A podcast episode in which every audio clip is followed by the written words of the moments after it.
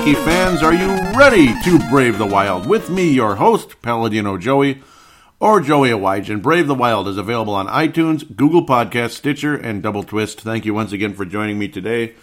Another week for the Minnesota Wild, another year, and another New Year's Eve loss, and a 1 and 2 record. Could be worse, could be better. I don't know. Is that just kind of how it is at the Wild right now? It could be worse, it could be better.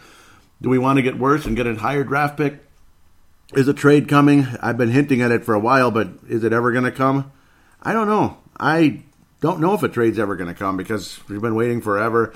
Uh, Chicago, the same old story. I mean, I guess you could flip flop Chicago and Winnipeg for some reason.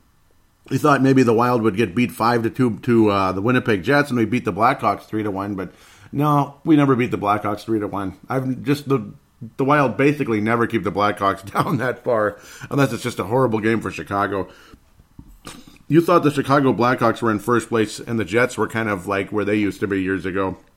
So I don't know what to tell you. I mean, it's like the same old thing. Chicago just owns the Wild. It doesn't even matter if Corey Crawford's in net. This other guy, I will talk about shortly, ended up being a hell of a goalie as well. Please bear with me. I'm still not feeling my best. I was kind of not feeling good last week. I'm feeling better generally, but now my voice is messed up a bit because that's how colds tend to go. They start in your throat, they get to your nose, and then they end up in your throat again with the uh, the cough instead of the uh, well, they end up in your esophagus more than your throat, so to speak. So, yeah, it is what it is. A five to two loss to Chicago on the twenty seventh of December. Merry Christmas to all of you. Hope you had that Merry Christmas. Hope you all had a Happy New Year.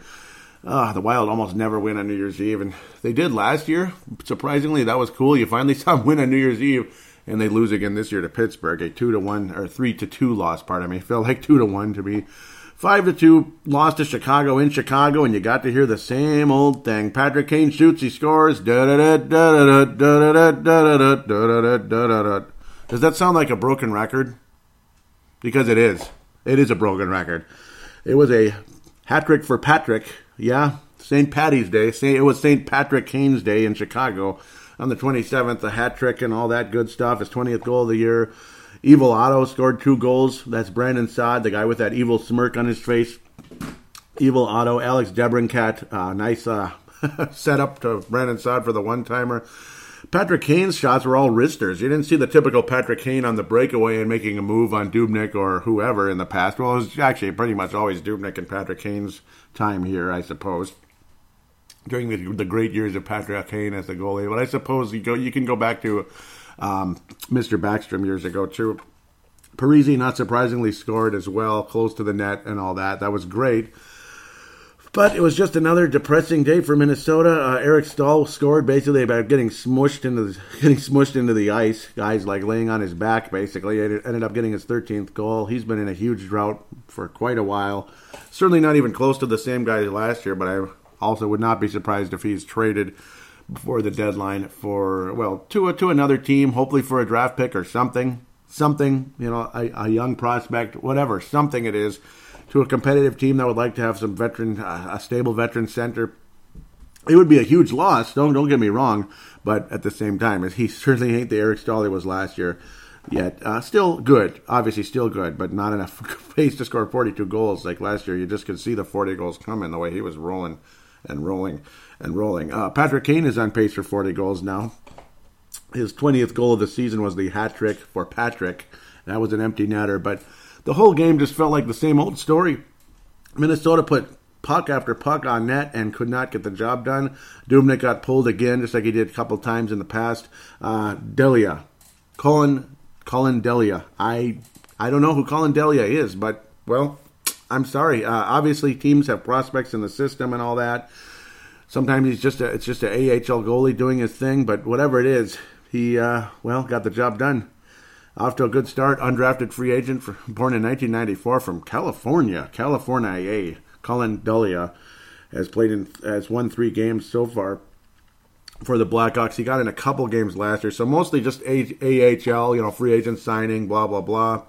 So far this uh, in, during the course of his career, but he's done a heck of a job. And Corey Crawford's out again, and he's three and zero oh for Chicago. Goals against average one point six six so far, including the victory over the Minnesota Wild. So, well, there, there it is. I mean, I guess there it is.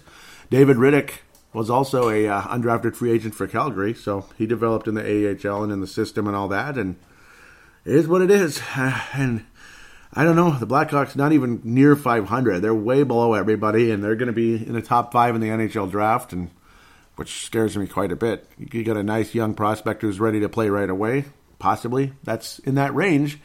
Usually in the top five or so, there's a pretty good chance you're going to get a guy who's ready to play right away. Um, 18 years old or whatever. Obviously, that's usually how young they are at the beginning, and usually they're that good and that ready to go in the top five. Anything beyond that, it's very unlikely. You're usually going to wait a year at least, if not two or three, for the player to develop in well juniors, AHL, and ultimately NHL or per se overseas. Develop overseas for a while and pray to God you can get him out of a contract if it's one of those situations. Kirill Kaprizov, but um, Yeah, that does scare me though, because Kane and Toews still they still got it. It's just the fact that everybody around them is either old or, or too young, too old or too young, and um, or beat up and battered and all that stuff.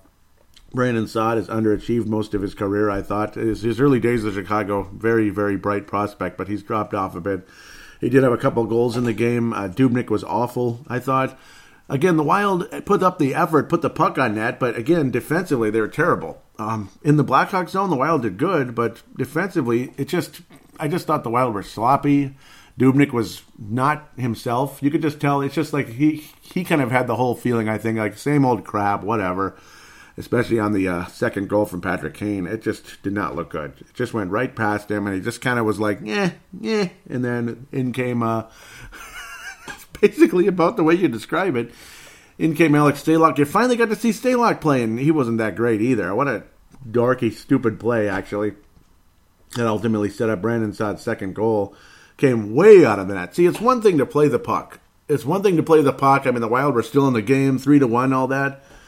You're playing the puck, and then you just like, what are you doing? He, he went way too far to the net and gave the puck right to DeBrincat, DeBrincat, who I called something called DeBrincat. But no, he's he's a name. He's been a prospect. He was a prospect and all that. People know who he is. I'm just messing around.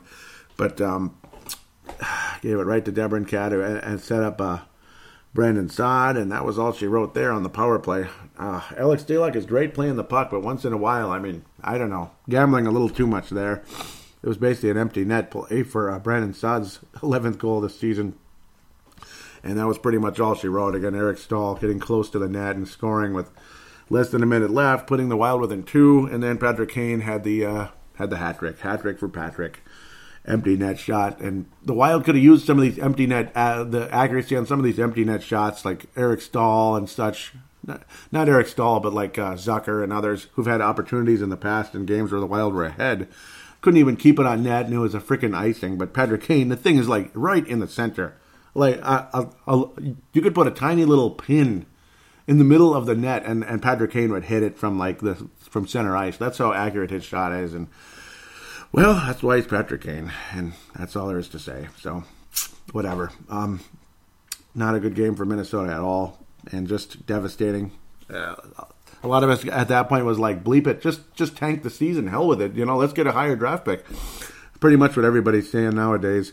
And then you have this nice win against Winnipeg on the 29th, and you feel, wow. I mean, you go into Winnipeg, you figure it's the typical, okay, you win in Xcel, but you generally are going to lose over in Bell MTS Place.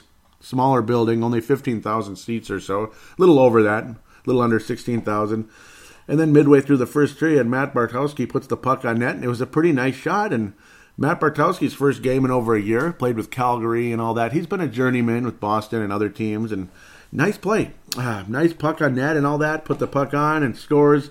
Um, I remember when I was like, why are the Wild calling up a left shot defenseman? Dumba's right, and that's what we need a right shot guy. And you, you figured Belpedio or Ryan Murphy.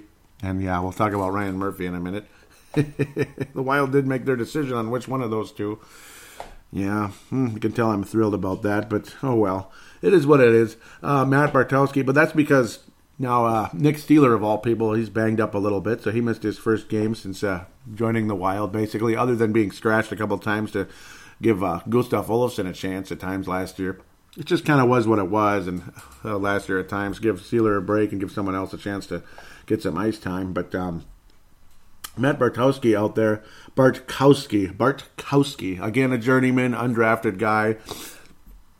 Put the puck on net. A wrister shot. He took his time. He didn't just release it right away on the one timer. That's what probably helped a bit. Kind of gave him a little hesitation and release on the shot.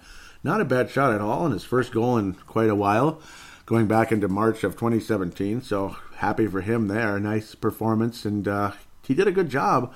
Unfortunately, he was sent down pretty quickly, though after the Pittsburgh game. It just is what it is. Uh, Charlie Coyle then was found by Parise. Ultimately, Luke Kunin finally getting his first point of the year. You got to like that. Charlie Coyle on the release. Parise, very uh, P- Parise played awesome in this game. I gotta say, uh, getting the puck on net and all that, and setting up other players uh, with his hard work and good wall and work and all that good stuff. Uh, Parise's just flat out been the best skater on the Wild, I think, this season. Um, he, and certainly the most consistent you haven't really seen a stretch where Parise's just invisible, and you do get stretches where Granlund is. Like Granlund's the best player, you could say, but he has the stretches, he has the streaks, this and that. Obviously, Eric Staal is streaky too at times. That's pretty obvious.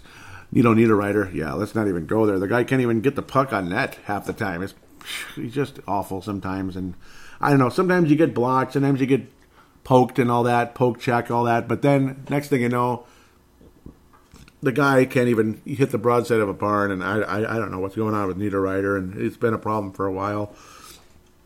I've not been a big fan of his the last year and a half, to be quite honest. He's not the same guy. Uh, Charlie Coyle, though, nice move on the pass from Parise. That was great. Putting the Wild up 2 nothing on the road in Winnipeg.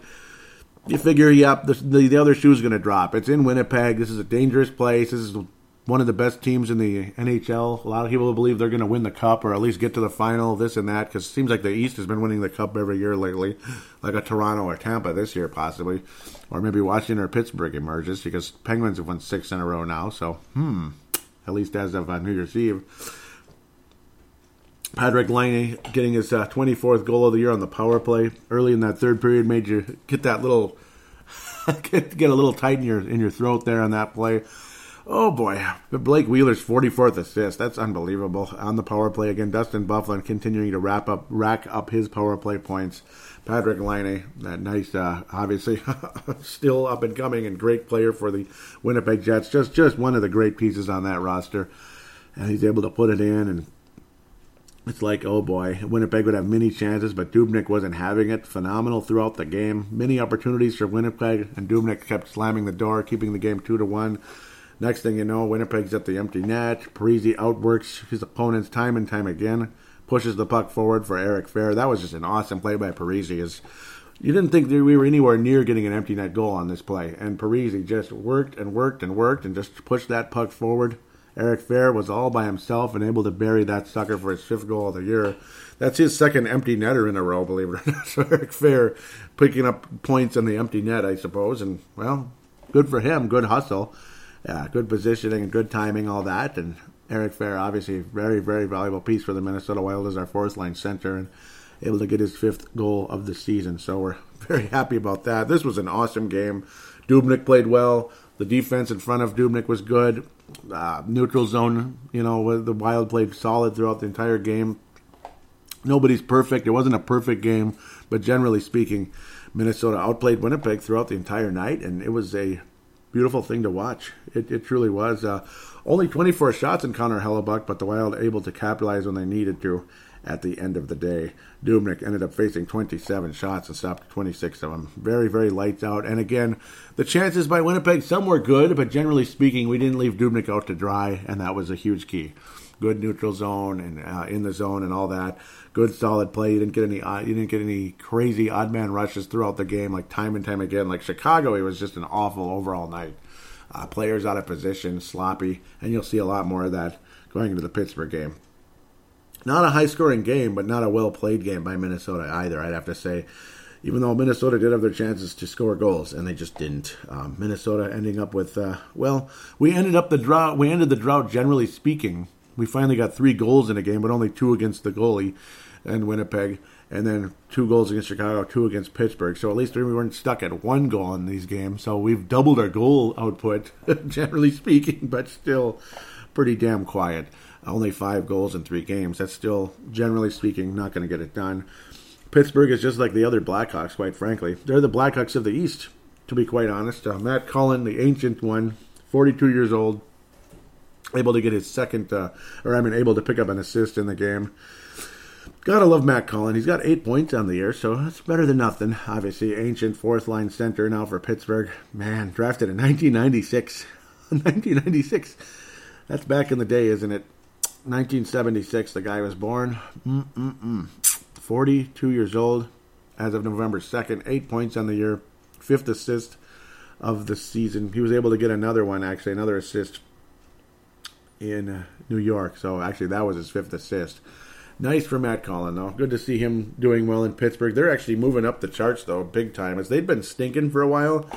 Watch out for the Pittsburgh Penguins. It ain't over yet. Their little run of Stanley Cups or Stanley Cup contention, it's not over yet. They're second place in that Metropolitan Division. They're knocking. They're knocking on the door of the Pittsburgh Penguins. So unfortunate for other teams out there, man, that would like to knock them out and finally move on. We'll look at the standings a bit some more just for fun. Mr. Consistency, Parise did wind up scoring late in the game, but uh, generally speaking, very nice night uh, for Mikko Koivu, I thought. He's been playing better of late, better defense and getting the puck on net, creating chances for others, and he was able to capitalize. Nino Niederreiter and Coyle playing with Koivu in the power play. Interesting power play unit there. A couple guys with Koivu that hardly ever score, and Koivu hardly ever scores, but it worked. Okay, Wild up 1 nothing in Pittsburgh with a group of guys that hardly ever score, so on the second power play unit there. That's a strange second power play unit, but it worked. Made you feel good. But then there's the Patrick Kane or Jonathan Toews of the Pittsburgh Penguins. I guess he's the Jonathan Toews, generally speaking, is uh, Crosby. Even though he can score like Patrick Kane, too. Oh, Kessel had a huge game as well. Unbelievable pass to Sidney Crosby. This is when you knew we were in trouble. You just knew we were in trouble because Phil Kessel's pass to Crosby went through the legs of not just Parise, but Suter as well, and got to Sidney Crosby. It was like the most perfect pass you've ever seen. I don't know how you do it. it. There's a little luck involved, but there's a lot of skill too. I mean, good lord, I, I don't know how how you can even do that. I mean, time it just right. My goodness, perfect pass to Sidney Crosby. He's just like, okay, sweet. There you go. There's my 18th goal of the year.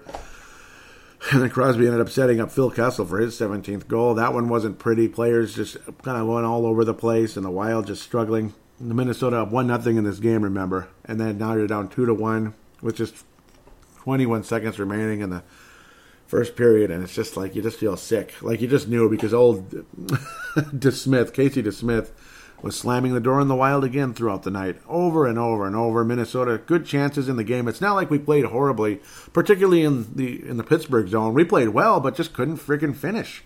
Just you know, some of the shots are just maybe they're just not where you want them to be. DeBrincat's able to make the stop, this and that.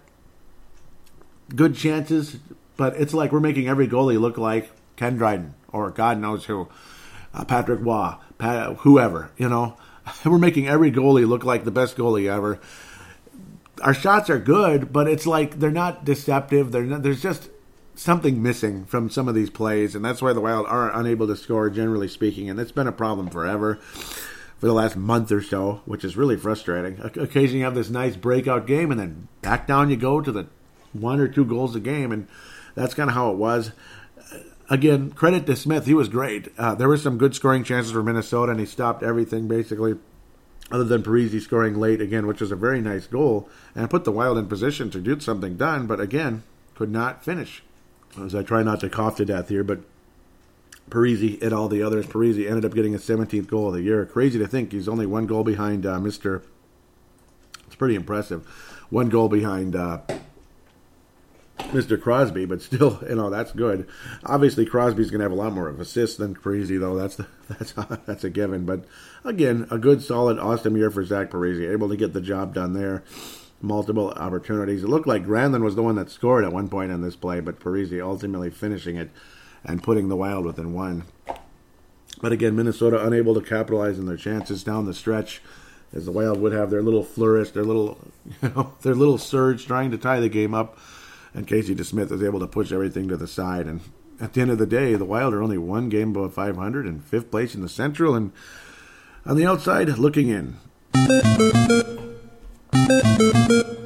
And that's basically all there is to say on the outside, looking in. And I don't know. I mean, you can talk about trades, we can talk about this and that, but I don't know. We're just going to have to wait and see on that, unfortunately, because nothing's happening. And the frustration is just growing, I think, for a lot of us, unfortunately. Oh, boy.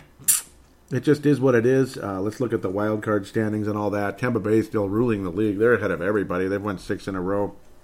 Ten points ahead of second place Toronto. Washington is leading the Metropolitan Division, if you can believe it, but Pittsburgh is only one game behind, and they've won seven games in a row. Buffalo is starting to drop off a bit, but they still have a great record and all that. In fact, they're only three points behind so I'm not going to give up on them just yet. It's just unfortunately they have the New York Islanders only two points behind them, ninth place, which we all know what ninth place means in the Eastern Conference. Interesting. I hope Buffalo makes it. I do. I'd love to see the Islanders make it too, but I'd like to see Pittsburgh or Columbus kind of bow out or something. That'd be kind of nice. We'll see what happens. Calgary is first place in the Western Conference. I can't believe it. But here's the story right now that is uh, emerging and continuing to emerge. Every week I talk about it, how Vegas keeps catching up and this and that, and they keep getting better. The Vegas Golden Knights are now two points behind the Calgary Flames for first place in the Western Conference, not just the Pacific Division, but the Western Conference. Uh, over on the fireside chat, they constantly talk about how they're in a sucky division. It's not that sucky. Now, outside of uh, Vegas and San Jose, sure, it gets a little suckier, but Anaheim's not that bad. Uh, but look at Las Vegas. I think Las Vegas could beat the Calgary Flames in this playoff series. And I like Calgary, obviously, but I don't like them that much anymore because of what's been going on. The scary part is Winnipeg's got multiple games in hand. Vegas does Vegas does have the most games played, so they do have that against them. Minnesota has got quite a few games in hand, but that's always our excuse, I guess. Six games behind the Winnipeg Jets, three games in hand, or I just call them Winnipeg Jets, the Anaheim Ducks. Six points behind the Anaheim Ducks with three games in hand. So just win three in a row and everything will be okay. Anaheim will just lose three in a row, so we'll, we'll just be tied with them right away, and everyone else will lose too. We all know that's how it works. So that, yeah, we'll be fine. Interestingly, though, Anaheim and Colorado have lost six games in a row, which is actually quite staggering when you think about that. Those are the two wild card clubs, of course. They want us to catch them. They want Edmonton or Vancouver, who's still hanging around, to catch them. Man, uh, Calgary or Colorado and Anaheim have lost six games in a row. That's insane. Yeah, that, that's a lot. That's the worst uh, losing streak in the NHL, tied with Ottawa, who's the worst team in the league, when, and uh, Detroit. Of course, Chuck Fletcher gets to start over with Philadelphia there. Four losses in a row. They're, they've been terrible. Tied with Ottawa for 35 points. Blackhawks have 36. St. Louis actually is the worst at the moment with 34. But remember how hockey's adopted the old uh, lottery just like the NBA. So just because you're the worst team doesn't guarantee you're going to get the top pick in the draft. But um, I don't think it's as like crazy as the NBA draft where it's like 25% chance you're going to get it if you're the worst team in the league, which is really annoying actually. Kind of defeats the purpose of everything. Um, yeah, that's pretty much all she wrote. The Mike Modano slash Neal Broten award for this episode. Zach Parise. I thought he was consistent in every game. I thought he worked his ass off in every single game. The only frustrating part is how that puck got through his legs, but whatever. You know, we could forgive that. I, I, would hope. Zach Parise is the uh, Mike Modano slash Neal Broten Award winner for this uh, episode. I think he's the I think he's the leader for the year right now. He's certainly been a wonderful, wonderful renaissance for Minnesota, and I was praying for that. It's just a crying shame. We're six points out of the playoffs right now, and we, you know how you got to win multiple games in a row, and other teams have to keep losing, and everyone else has to keep losing, which is again, it just doesn't work that way. So you just got to keep winning. You got to have a winning stretch that lasts for a long time. One thing that's crazy is uh, again, it just shows Devin Dubnyk's value is very high. As much as we get frustrated with him and all that, the Wild remain fourth in goals against in the NHL. That's great. Third in the penalty kill. That does have to do with Dubnyk and also good solid defense in front of Dubnyk on the penalty kill. Fourth in the or tenth in the power play. That's actually a lot better than you'd think. But twenty fourth in goals for, and I think that's just going to keep dropping if Wild don't turn things around and consistently. Go ahead and have your five, six, seven goal game, but don't return with your two goals again for for another week. It's ridiculous, and that's what's been damning this team forever and ever and ever and ever, and it drives you crazy. the uh, James Sheppard Memorial.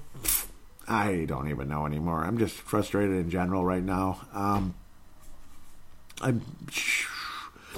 writer. It just doesn't seem to to be a factor at all. I don't want to just bash him all the time. Generally speaking, the lack of goals, the you know, Staal has been invisible. Granlund hasn't been uh, factoring all that much. He's really disappeared. He hasn't scored in a month. I mean, that's ridiculous. He's been stuck at 11 goals for a month. Remember when I called him the sniper? He ain't the sniper, folks. He was, but he ain't. But he ain't the sniper anymore. It's been a month. It's been over a month. I mean, score, damn it! Come on, you, you got that nice shot. Put it in the net. Keep getting the assists. He's still leading the team in scoring overall, 37 points. That's freaking awesome. But let's see some goals again. And again, go ahead and keep setting people up too. I ain't complaining about that. That's great. Go ahead and be like Blake Wheeler, I guess. But uh, oh, the droughts everywhere. And Staal's goal, it was just you know late and all that against Chicago, and they're trailing four to one with less than a minute left. And, and, you know, it's nice that he got it, but let's see some more. Let's see let's see him lull the goalie to sleep like he did the last couple of years and flip that puck past the guy's shoulder. I, I miss seeing that from Staal, and that's just completely vanished. So huge complaint there. At the end of the day, um, you could give it to multiple players. Again, just the lack of scoring, the lack of offense that continues to plague this roster is the James Sheppard Memorial. I, you know, I could pick on Niederreiter all day. He's just been terrible the whole season, and I'm tired of it. Um, making him almost impossible to trade. Uh, that's for damn sure. So with that, let's take a break. We got to preview four games. We have to preview four games heading into the month of January, starting tonight with the Toronto Maple Leafs in Ontario, Toronto, Ontario. Then we get to play the worst team in the league, or one of the worst, in Ottawa. Then, yep, the big long road trip here, at least four games anyway. Ottawa on the 5th of January, the 7th, Tuesday, Monday the 7th, in Montreal, and then a back to back. So we will see Alex Stalock in one of these two games in Boston, Massachusetts, Tuesday the 8th. We'll be back right after this.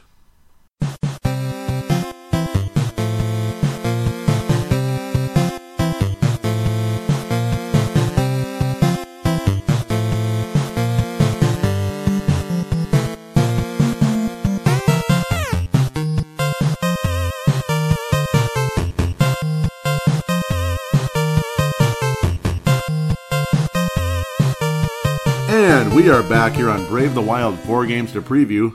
Let's get rolling. And of course, we'll talk about the prospects and wrap the show up like always. We're going to play the Toronto Maple Leafs tonight, January the 3rd, Thursday, January the 3rd. Toronto Maple Leafs, second place in the Atlantic Division behind Tampa Bay. 10 whole points behind Tampa Bay, but still an outstanding team. Toronto and this is in Toronto, unfortunately, so it's not going to be easy. 26, 11, and 2. Fourth in goals for, sixth in goals against, eighth in the power play, middle of the road, 16th in the power on the penalty kill. So, okay, you can beat him in the penalty kill, but they have the least amount of penalty minutes. So, well, oh goody. So, I guess it's not going to be an easy game. In fact, I'm not probably going to pick a win here. Toronto has won four out of their last five. Six to one victory over Florida on the 20th of December. 5 to 3 victory over the Rangers on the 22nd. Back to back game against Detroit, who's not very good, obviously. 5 to 4 win for Toronto. 4 win, 4 to 2 over Columbus on the road. Impressive. And then a 4 nothing loss against the surging New York Islanders on the 29th, most recently. So Toronto shut out after scoring four or five goals. They basically averaged five goals a game because you have the 5 5 and then the 6 and the 4. So five goals a game in that four game win streak, which is scary stuff. Um, Mitchell Marner has been absolutely fantastic. He's actually leading the club in scoring. Auston Matthews has missed significant time, but he's over well over a point a game. Same with Mitchell Marner. John Tavares has been wonderful. Obviously, huge addition. 26 goals on the season, 44 total points. Morgan Rielly with 31 assists to go with his 13 goals, 40 assists for Mitchell Marner. He was a factor big time against the Wild last time around. It's going to be a very interesting situation in Toronto. William Nylander finally back, finally playing, and he's only got two assists in 11 games. So obviously that uh, extended uh, time off did not help. Uh, Tyler Ennis had a goofy lucky bounce against the Wild last time around. He's been playing. He, he's played on the top line on occasion. Only 11 points, but seven goals for Tyler Ennis in the 33 games. So funny. He's been getting goals here and there. Patrick Marleau with 20 goals or 20 points, 10 goals, 10 assists so far for the wily veteran, former San Jose Shark player, of course. Uh, I don't know. I don't like our chances. Auston Matthews, it's interesting with his status. Of course, he's missed extended time, unfortunately, for the Toronto Maple Leafs. Frederik Andersen is one of the better goalies. He's he's had good moments. He's had not so good moments. Uh, Garrett Sparks has been good as well on occasion, but generally speaking, it's Toronto's goal scoring that factors more than anything, as they're one of the top goal scoring teams in the league. They're also good against goals against. Again, only sixth in goals against. This team is a Stanley Cup contender, as far as I'm concerned. I mean, the scoring just goes on and on and on and on. I mean, Patrick Marleau, the wily veteran, is basically like a third line center for the. Uh, third line player for the uh, Toronto Maple Leafs at this stage. He's got 20 points way down there. He is eighth on the team in scoring. So it's like that's how deep this club is. Morgan Rielly again. Also, I mean, one player after another. Nazem Kadri is a factor. Jake Gardiner. I mean, I don't know. I don't like the Wild's chances against this club. Three lines deep, at least. I mean, maybe four lines deep. I mean, they're they're that good. I'd say at least three lines at the end of the day. But yeah, at least three lines deep, and all that uh, player after player. Pardon me, I shouldn't even be coughing like that. But uh, awesome team, solid, you know, solid defense. But generally, it's their scoring that matters. They they set each other up. Disappointing loss last time around. I don't like the Wild's chances after after you know. It's like you wish you wish they didn't lose four nothing like that. So I don't know. I got a bad feeling about this one. I don't think Dubnyk's going to have a very fun night. You might see a Stalock in net at some point. In fact, who knows? Maybe you'll see Stalock right away, but nah, I, I doubt it. Dubnyk will be in net, but I think the Wild lose four to one, four to two in this game, something like that. Maybe even five to two, empty netter. I don't think it's going to be a pretty game.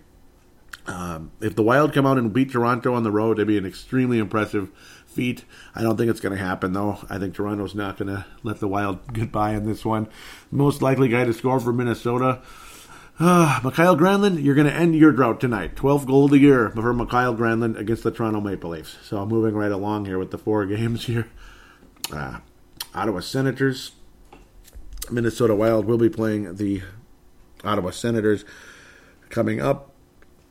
And see, I thought I did miss somebody. Uh, oh, it is just no Boston. That was the other team. I was almost blanking on the fourth team. Boston was the fourth team they were going to play. So yes, very busy week. Ottawa Senators, one of the worst teams in the league, last place in the Eastern Conference, of course, last place in the Atlantic Division. They're somehow ninth in the league in goals for, but they're 31st in goals against. So expect the Minnesota Wild to score some goals in this game. And if they don't, shame on us. Uh, the defense in front of uh, Craig Anderson not good, and Craig Anderson's well past his prime. You've seen a host of goalies out there. Mike Condon seeing some action. He's not been good. And the little occasion, he's been a backup goalie off and on in the league. Mike McKenna, not been good. About four goals a game. He's one and four in uh, six games started. Marcus Hodgeberg, Marcus Hod- Hodgberg, wow, about three and a half goals. Craig Anderson, three and a half goals. He's squeezed in a shutout. Hopefully, the Minnesota Wild aren't the next one for them.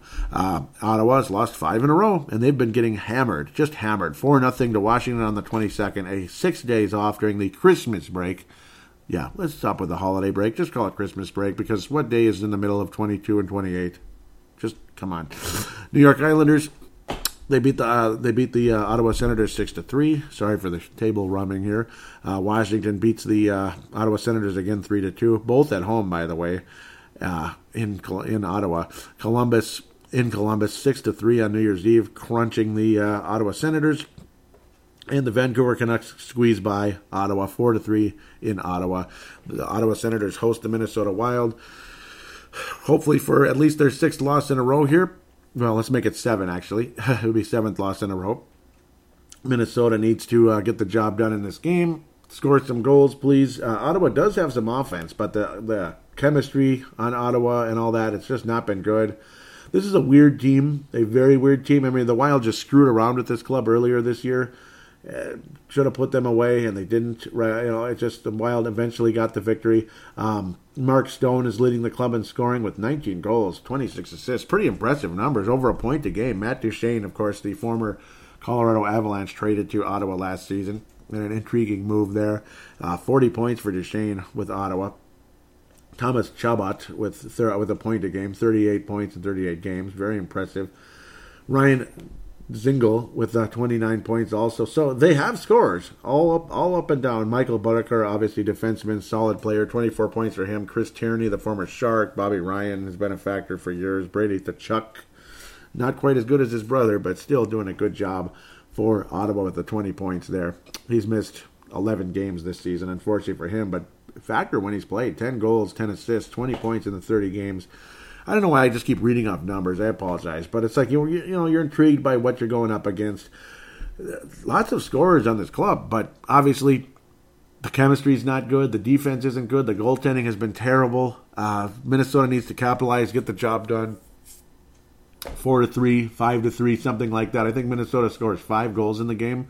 I think you have one of those crazy games where it's five to three. It's going to be an ugly, weird game, but Minnesota will win it five to three. Most likely guy to score, Eric Staal, will get his 14th goal of the season against a former Eastern Conference foe. I always bring that up, don't I? But no, I, I think he's going to score against the Ottawa Senators. Most likely guy to score. I, in the past, I would have said Dumba because he was the hero against Ottawa on multiple occasions, but of course, can't say that. Five to three win for Minnesota. I think Minnesota does have their little solid, fun game. You have some fun. It's going to be high scoring, but I think it's going to be sloppy. You're going to get frustrated. You're going to get mad. Ottawa's going to score goals you think they shouldn't, but Minnesota escapes and gets the job done. At the end of the day, this, of course, on Saturday, the 5th of December. Then Minnesota will head to Montreal. Another game where, well, it's a team that's been good this year, and then they suck. And I, I don't know. Carey Price is not even close to what he used to be just a few years ago, he was looked on as maybe the best goalie in the league, like the best goalie in the league. And he's not been the best goalie in the league for quite a while. Obviously, chemistry in front of him is a problem. Antti Niemi is not good at all. And remember, he was a member of the Chicago Blackhawks when they won the Stanley Cup. But the Blackhawks were such a scoring team at the time, and Niemi was having probably his best year as well. Very solid. Lots of names on Toronto, or Montreal, pardon me. Again, this is on Monday, the 7th of uh, January. Antti Niemi, I don't think they're going to put Niemi in. Uh, the Wild have had major success against Carey Price in the past. We've had six goal games against him. The Wild are going to score goals in these games. I you got to take advantage. At, at, least get a split out of these four. I don't think we beat Toronto and beating Boston on the road in a back to back is not easy. But uh, this should be. I'm guessing this is the Dubnyk game, and then you're going to go with Stalock against the Boston uh, Bruins. That's my guess. I think Dubnyk will be in the net. It's going to be again something like five or three again. It's going to be a high scoring kind of an icky game. Maybe Minnesota only allows two goals. Dubnyk is sharp and solid. Jonathan Drouin has 12 goals. It's just a mess of players. Some of these guys are, you know, they had troubles in the past with their previous teams. Montreal has won four out of their last five though. I mean to be to be fair here, they beat Arizona on the road two to one. They beat Las Vegas two days later on the road four to three. Extremely impressive. And going into Florida after the Christmas break, five to three victory. So maybe I shouldn't get too cocky here. Five game road trip and they go four and one. They lose to Tampa six to five. Pretty epic battle back to back after beating Florida the day before. So the old Florida two step out there. They beat the Dallas Stars in Dallas on New Year's Eve. So I shouldn't get too cocky. Montreal's playing great. So I should watch it. Uh, they have to play the Vancouver Canucks and the Nashville Predators at home before hosting the Minnesota Wild and going back on the road again in a back-to-back situation. Hmm. Maybe we will see Antti Niemi. Nah, I think we get Carey Price, and I think the Detroit Red Wings get uh, Antti Niemi. I think that would make sense. I think Minnesota does have Dubnyk in the game against Montreal, and we take our chances with Stalock against Boston. I don't think there's anything wrong with that. Why not have a fresh Stalock go against the Boston Bruins? A tired but good Dubnyk against the Montreal Canadiens. So, uh, Mike Reilly, Mike Reilly watch. He's only at six points in 34 games, so he's right back the way he was with Minnesota. Uh, he's been getting a lot of minutes with Montreal, at least on occasion, but generally speaking, just the same old guy. You know, it's kind of sad. He was so good with the Gophers, and he was actually kind of good in Iowa when he got a chance to play down there. But uh, generally speaking, he has not been a solid player for the Montreal Canadiens. Uh, Shea Weber has missed more time than craziness. Uh, Shea Weber misses so much time, it's like unbelievable. And uh, it's just been that kind of year for him. It's been that kind of stint, and looks like a horrible trade. As great as Shea Weber was for Nashville, you know, PK Subban has been that much better. And the injuries to uh, Shea Weber not been good, and of course the chemistry with Montreal has been a mess. But they're playing pretty awesome right now, and that's why they'd be in the playoffs if the season ended today, and maybe even a factor. Their scoring is like all over the place. They have guys that can score. They have guys. It's just hot, cold, hot, cold. Max Domi, thirty-seven points. Nobody really has a ton of goals. Uh, Brendan Gallagher is leading the team with only fifteen goals, but it's they're pretty deep. They're about two, three lines deep. They have good, solid defensemen, but none of them are that good. Obviously, the defense is not as good as the uh, the forwards per se for this team, and it's generally an offensive club in the Montreal Canadiens. Uh, Phillip Danault's been a valuable player, 20 assists along the way, along with Jeff Petry, 21 assists with the eight goals there. Tomas Tatar, Jonathan Drouin, Max Domi is officially leading the club with 37 total points, and he's a plus five. Phillip Danault is the best overall player, I would say, with a plus 11. Been a very valuable piece for Montreal this season, and one of the reasons why the club is playing better of late. But I think Minnesota, uh, boy, well, maybe it's going to be a one in three week. I, I don't know. Minnesota's got to win against one of these two teams. Boston is a factor too. They're third in the Atlantic Division as we head on forward. I'm kind of debating between these clubs right now. Boston's a lower scoring cl- uh, club. And that's kind of what I figured with, uh, I think Stalock in net. I think he's going to have a very solid game. Boston definitely has some scores, but generally speaking, it's uh, they're top heavy more than anything else. It drops off very quickly. Where Montreal's depth is a factor. I like Minnesota's chances against Montreal better than against Boston. I don't know. I don't think Minnesota's going to win in Boston. I'll say the Wild beat Montreal. I think it's going to be a nice, high-scoring five to three type game. Most likely guy to score against Montreal will be Zach Parise, the French Canadian Zach Parise. Of course, he's not French Canadian, but his father is. See, you get the idea. French Canadian heritage. Zach Parise will defeat the uh, Montreal Canadiens. So you head into Boston. Maybe Charlie Coyle's for a future team, but probably not. Uh, the former New York Islander Jaroslav Halak, who was terrible, Jaroslav Halak, not Jaroslav, who was terrible for them for a while, reemerges with Boston, and he's way better. And I never saw this coming. 2.28 goals against average, three shutouts on the year. It's, they're forming a little platoon there with Tuukka Rask, of course, who's been the longtime Boston goalie, replacing Tim Thomas years ago after the Stanley Cup championship in 2011. Tuukka Rask basically took over after that. They're like, thanks for the Stanley Cup, Tim Thomas. See ya. It was kind of mean. but of course, you had the lockout too. So whatever. The lockout kind of screwed up that. Uh, Torey Krug, one of those better defensemen out there, 24 points, 20 of assists along the way. Patrice Bergeron, who's been, of course, one of the best players for a long time. He's missed 16 games this season. Brad Marchand, who's crazy and licks people's faces and stuff, which is I don't know. That, that's a weird guy. He's a great player, but a weird guy. Uh, David Pastrnak, who's led the club in scoring with 50 points, way above average, obviously. 24 goals on the season. Clearly the top player for the Boston Bruins. Their goaltending has been awesome, though. Tuukka Rask has been solid. No shutouts on the year. So either goalie you go up against, you're going against a good goalie. Uh, Jaroslav Halak has been the better goalie, though. 2.28 to Tuukka Rask's 2.63. Boston it's like you're stunned. Like they're third in the league in goals against. So I'm looking at like a two to one, three to two type of game. I'm thinking more three to two. I've got a feeling maybe three to one, but I think Boston wins the game. Unfortunately, shall I pick Charlie Coyle to score against his hometown? Shall I pick it? Ah, it's kind of like the lamest thing ever, isn't it? How about Spurgeon ends his drought? He's been in a serious drought. Uh, he's not been playing that great, and for the first time and probably forever, I'm kind of willing to trade uh, Jared Spurgeon right about now. I think as long as you can get a good enough piece for him, if we're heading in that direction, if we're heading in a direction of like let's start kind of rebuilding on the fly here, at least add some pieces, some younger prospects that can hopefully take this team in a better direction. And it just kind of is what it is. I mean, look at the Blackhawks. Do Parise and Suter have a gripe? Do you hear Jonathan Toews and Patrick Kane going ape crap behind the scenes? If they are, it's a pretty good secret in Chicago, so they're they're keeping it under wraps pretty well.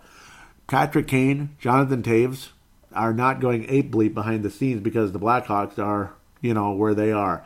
They they understand the situation, and heck, they're the ones getting all the money. So what do you expect? Zach Parise and uh, what's his name? Old uh, Ryan Suter, that guy that likes to dictate things behind the scenes a lot. It's no longer a secret. It was for a while, but it ain't a secret anymore. I mean, you got to be willing to make some. You, you got to be willing to let some people go, make some moves here and there. It is what it is. Calgary and Boston. Yeah, no, that's the next game, of course, coming up. Boston Bruins, obviously one of the better teams in the Eastern Conference. Not great, but good. They're a factor. They'll be in the playoffs, but they won't win it. They just won't.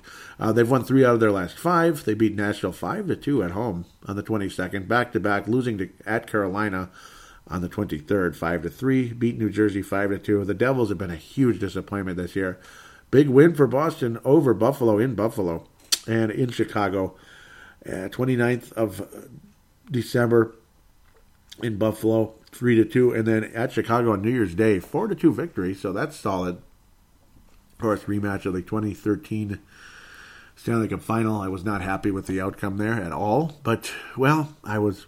Yeah, unfortunately, Boston just wasn't up for that one, and uh, that just was it was what it was. They'll be playing the Flames today, Buffalo again in a few days, and then finally on Wednesday, January, Tuesday, January the eighth. Pardon me. Um, Alex Stalock will be a net. I think the Blackhawks. No, I'm just kidding. I think the Boston Bruins get the victory, three to two, three to one.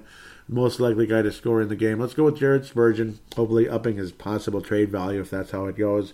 Nice overall team, but they're not going to win anything. But I think they're better than us, and they play us better. A good goaltending, good solid team. This is just a better version of what Montreal wishes they were, I suppose.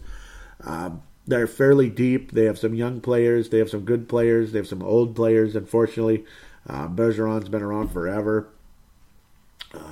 David Backes is his ancient history, and he's been out forever. Steven Kampfer, remember him? He ended up going back to Boston after all these years. That's funny. The uh, wild defenseman acquired for Greg Zanon many years ago uh, from Boston. Zdeno Chara has been around forever. He's in his 40s. He's only got four points, three of them goals, believe it or not, for the gigantic uh, defenseman out there. Um, and uh, it's been a good run. I got to think he's going to retire. He's missed about shoot. He's missed about 20 games this year. So I don't know. Healthy scratch, injuries, this and that. David Backes, boy, they paid a lot of money to that guy, and they're not getting the certainly not getting the return. That's for sure. So there's a lot of that going on in Boston, but they have other players to make up for it. Luckily for them, but that's why they won't be winning any Stanley Cups. Uh, Charlie McAvoy has been a nice player. He was a rookie last year. He's missed a ton of time though, but a factor. 10 assists in the 17 uh, games he's played in the defense and the young, uh, high scoring defenseman. Interesting team, but Boston wins the game. Bottom line, Minnesota goes two and two during the uh, stretch. Let's talk about the prospects. And yes, we always start with the Iowa Wild because they're the closest thing and everything and all that. Um, it's been a uh, heck of a week for uh, Joel Eriksson Ek since getting sent down to Iowa in the four games. Well, three games he's played. He scored two goals in his first game. Two goals, just like that. Thought he might get a hat trick, but, well, he winds up scoring two goals in the next two games as well. One goal in each game. So no assists so far for Joel Eriksson. He's actually been playing wing in some of these games. So interesting status there. Trying to get his scoring touch again. So great start for Joel Eriksson. Four goals in the three games that he has been in Iowa. You've still not seen the return of Sam Anas. No added points for Belpedio. Been quiet for most of these guys. Sokolov added a point Justin Kloos continues to jump around and add points. Uh, Mason Shaw's drought kind of continues, unfortunately for him. Brennan Menell added a couple of assists. He's now at 18. No goals so far, but 18 assists for the top scoring defenseman for the Iowa Wild. Again, Woodbury native, 21 years of age. Love his story. He has been really something, setting up other players on the power play along the way, adding some assists, a couple of them the, this past week. Cal O'Reilly continues to lead the club in scoring. He's just setting up other players, and he's a nice veteran that way. Justin Kloos leads the club with, uh, well, no, he's not. He's second on the team in scoring with uh, 10 goals, 14 assists, 24 points, but he has been spectacular since about a month ago. He's really picked up the pace. He's been the best player on the team the last month or so, I would have to say.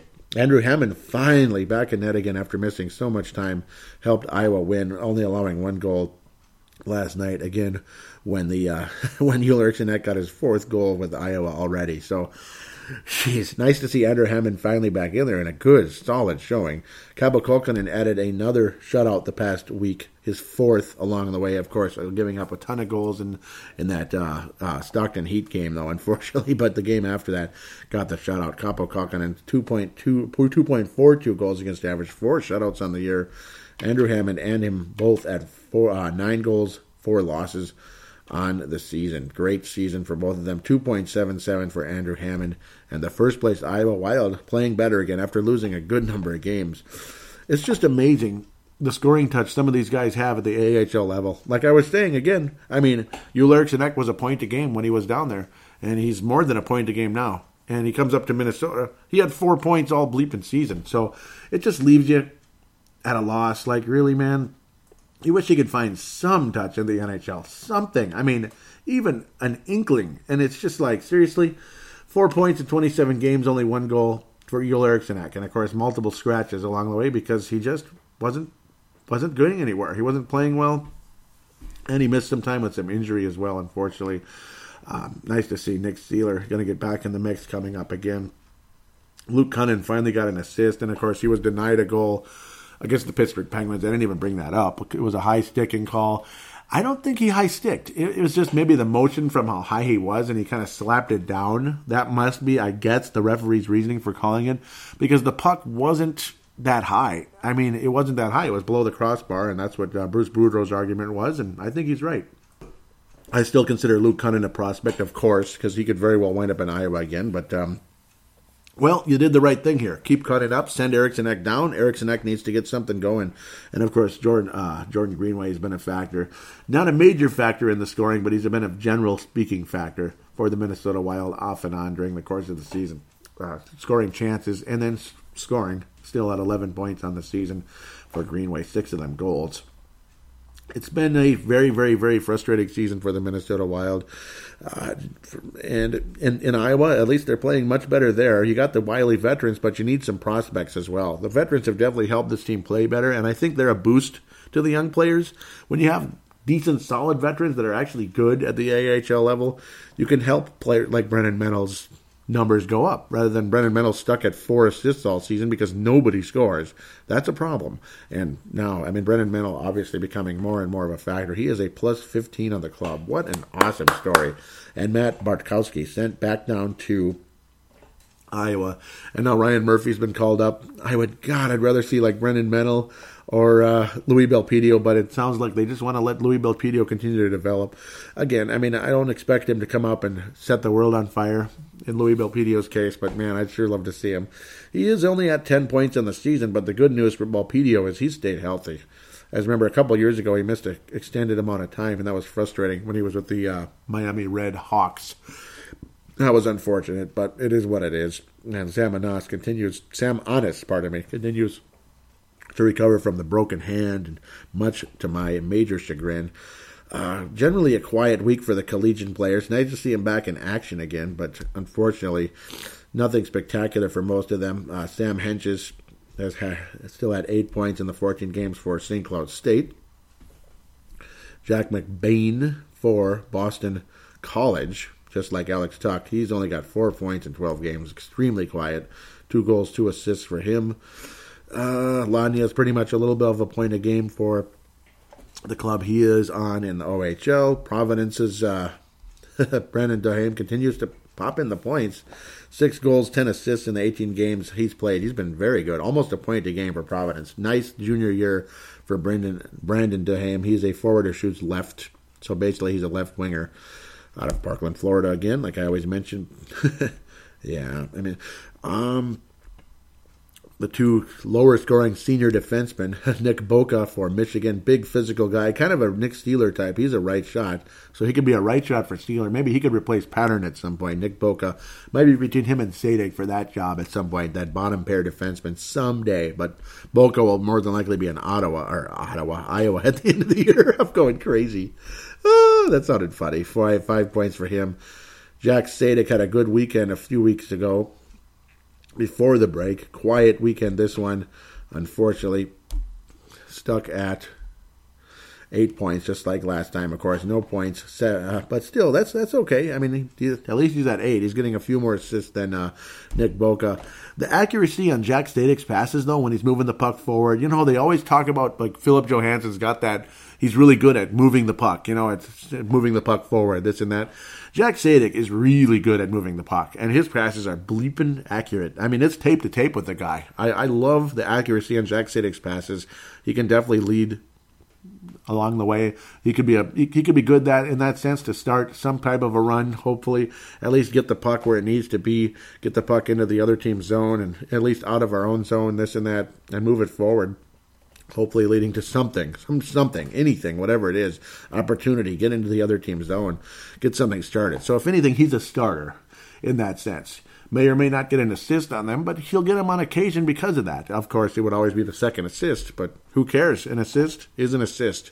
And I love what Jack Sadek brings to the mix at the end of the day with the Golden Gophers and hopefully the Iowa and Minnesota Wild in the not too distant future. So, with that said, I'm going to close things here. I want to thank Vince Germano at Brave the Wild, at Brave the Wild. I want to thank Vince Germano out of Australia for retweeting the most recent show, episode 195. The drought continues. Of course, this episode 196. I'm going to call it outside looking in because that's what we are. Unfortunately, it's just not getting better. At the end of the day, uh, yeah, it just kind of is what it is there. The Facebook page, facebook.com forward slash brave the wild, facebook.com forward slash brave the wild. Encourage you to join that page. Please follow the Twitter account if you could. Interact with me greatly appreciated. Uh, giving a shout out to Minnesota Wild Hardcore, Jim Maddell, Sarah Maddell, Chad Walski, uh, Pavel bonnet and uh, Marek Skyba from the Czech Republic. They like to follow the Wild all over the place. Great post again. He's one of the admins as well. Pavel Burnett, great guy. Czech Republic follows all the prospects just like I do. In fact, you could say he does an even better job. I love that guy. Keeps up with everything Minnesota Wild related just like I try to do on this show as best possible. Chance Kostick, David Kostick. Chance uh, introduced me to Mr. Pavel Bennett, uh, awesome guy. Again, uh, Chance Kostick is my brother-in-law. Me, uh, my brother married Chance's wife, or Chance. What am I talking about? Chance's sister. married Chance's wife. married Chance's sister. I am a little bit out of it today with my. Uh, yeah, still recovering from this cold. It's still not done yet. She's Mary Chance's sister. Jeez. So with that said, it's been a uh, overall crazy been an overall crazy run for Minnesota. Not so good, disappointing, this and that. But no, please do join that page. Lots of in-game threads, nice people to talk to. Get frustrated, be happy, enjoy it. We're all a family, Minnesota Wild family, on all these pages. Thank you again. Please join Minnesota Wild Hardcore, and of course, join my Facebook page if you could. The uh, again, facebook.com forward slash brave the wild. All this information will be in the show description, along with the phone lines 209 736 7877, 209 736 7877. It is a voicemail. Do treat it as such. Mention you're calling in for Brave the Wild. Do your statement, shout out, comment, question, and opine. There's the call now button on the Facebook page, which goes to the same number, treated the same way, same exact thing. It just uses Facebook Messenger to get there. So it's nice and easy no matter where you're from, as long as there's some kind of internet or cellular connection, you're good to go um, wireless internet connection, whatever it is. And then there's the audio submission route, which I highly, highly recommend. And it would be awesome to have you on here. Use the free voice recording application on any smartphone or smart device on the planet. Treat it like a phone call and just basically press record. Go from there. Save it. Send it to Paladino Live at yahoo.com. Paladino Live at yahoo.com. Again, that will be in the show description for copy and paste purposes ready to rock and roll or whatever you want to do. Then I will convert it into an MP3 file thanks to Zamzar.com. Really love that webpage and what they bring, and that service is very useful to this show. Then you can hear your voice with mine in a possible third segment, or we'll just kind of have an extended uh, second segment. I, uh, a lot of my other shows, I have three segments. This one, I keep it to two. Um, there isn't a whole lot of fan interaction on this show, unfortunately, so I just kind of squeeze it in the second segment. But if it ever gets big enough, we'll have a third segment. Like Purple Mafia, there, it needs a whole segment all on its own. Again, Minnesota Vikings podcast, Purple Mafia, Timberwolves Explosion, Minnesota Timberwolves podcast. Do check those out if you could. Please give a positive rating for Brave the Wild on iTunes or Stitcher or Google Podcasts if you could. It's greatly appreciated. Want to thank the guy who sent one last week. That was just awesome. Just an awesome review saying uh, basically how I cover everything and tell it like it is, and I try my best. Please uh, forgive me if I was a bit wishy-washy, kind of kind of got the cobwebs going on today. I apologize if I'm a little bit kind of moving around, funny today. Uh, so please forgive me for that. I should be healthier coming around. I did the best I could, and I enjoyed the conversation, and still brought the uh, brought the opinions, brought the, the facts, this and that, best I could to this show, and I'm going to continue to do that next week, hopefully healthier and better than ever. Take care, everybody, and enjoy the new year, and we'll talk to you again, hopefully a successful week.